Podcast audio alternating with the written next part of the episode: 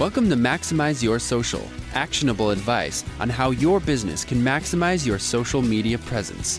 Now, the host of Maximize Your Social, social media author, speaker, consultant, and founder of Maximize Social Business, Neal Schaffer. Hey, everybody, this is Neal Schaffer. Welcome to another edition of Maximize Your Social. If you've been following me in social media and listening to my podcast, you know that I've spent the last few weeks in a pretty unprecedented stream of travel, literally around the world as I was in Europe. I did promise you I was going to do a podcast from North Carolina where I was this week, but unfortunately, completely ran out of time. I'm going to see if I can piece together recording from my speech at Elon University, one of the many universities that is now using Maximize Your Social as a textbook. But I want to go to today's topic, which is content. Now, if you've been listening to the podcast, you know I talk a lot about the importance of content. And at the beginning of this year, in 2014, I put out my six trends that I see evolving in social media this year. And one of the trends was undoubtedly the need to create exclusive content that you own, unique and exclusive, that you can publish on your website, share in social media, and what have you. That perhaps some companies are trying to do too much engaging in social when they should be creating more content that will help them scale their engagement. And as far as content goes, I've talked about this year really being a go big or go home. You know, in Maximize Your Social, I do talk about this notion of a frequency strategy. And I don't want you to take that too much to heart because, you know, I, I once didn't blog for three months on my own blog. And I wrote a blog post after that return saying, you know what, I'm only going to blog when I have the passion and I have some insight to share and I'm adding value to you and your business.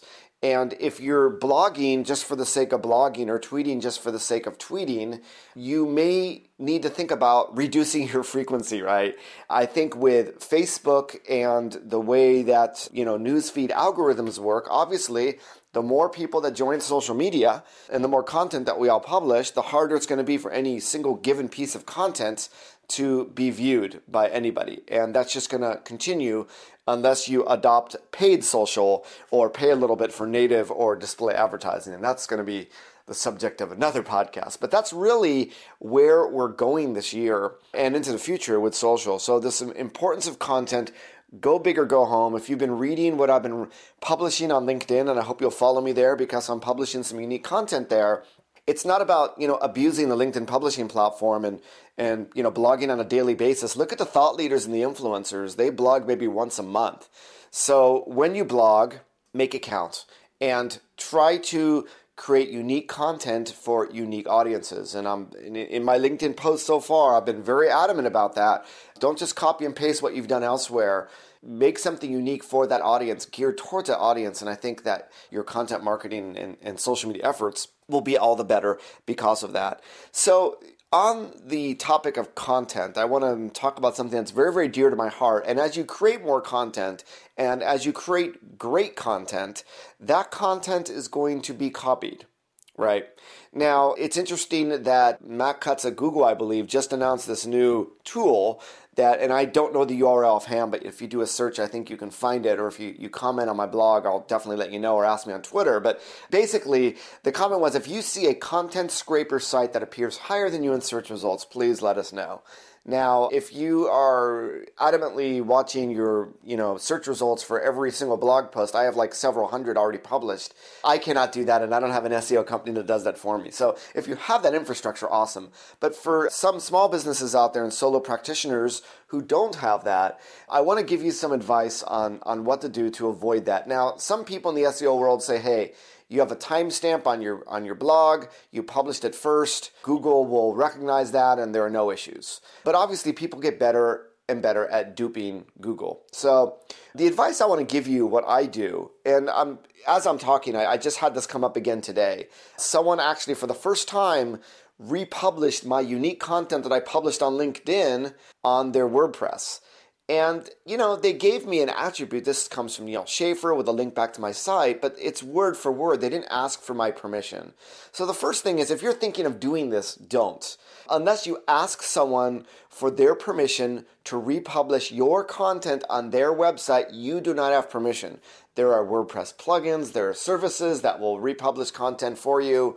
You know, that is illegal. And if you're doing it, please stop. Uh, I'm hoping none of my listeners are doing it. But how to deal with uh, people that do do it. And, you know, the first step is people are getting savvier doing this, but I always try to create an internal backlink into every single blog post that I write, including on LinkedIn. This means that if it's copied and if their website allows pings, now not every website does, I am going to get pinged with something on a trackback that's going to appear below my comments that says, this content appeared somewhere else. Someone is using that same link that I used internally to my website to point their copied content to my website. And this is really one of the easiest things you can do to ensure that your content doesn't get copied. Doesn't work all the time, as I said, people have to have that ping option open, and a lot of savvy content scrapers don't, but it is one thing you can do. Another thing you can do, obviously, is to do Google Alerts. I just do Google Alerts for my name and my brand names, but I mean, you could do a Google Alert for the title of every blog post and see where, literally, where it pops up. So that's sort of another line of defense that you have. Really, outside of that, you know, there's plugins. I think there's a plugin called Tynt if I'm not mistaken. I'm forgetting the name of it, but it's a plugin.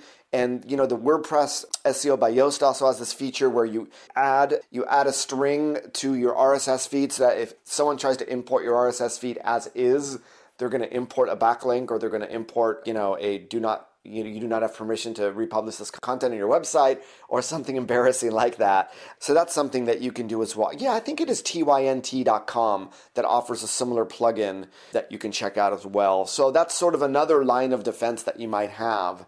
But, you know, I want to talk about the issue of once you find that it happens, what do you do? And unfortunately, just as I have told you that you shouldn't do it, and I'm assuming you don't do it, it really comes down to education. I remember having a conversation with uh, Maximize Social Business contributor and, and, you know, awesome person, Kristi Hines, who some of you may know as being an expert on blog marketing.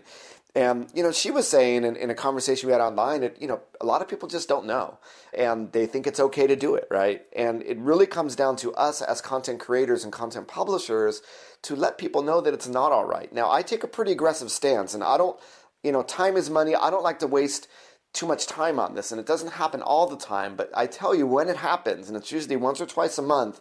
And if that company or person has social media profiles, you know, I will leave a comment asking them to delete my content because they violated copyright law in essence.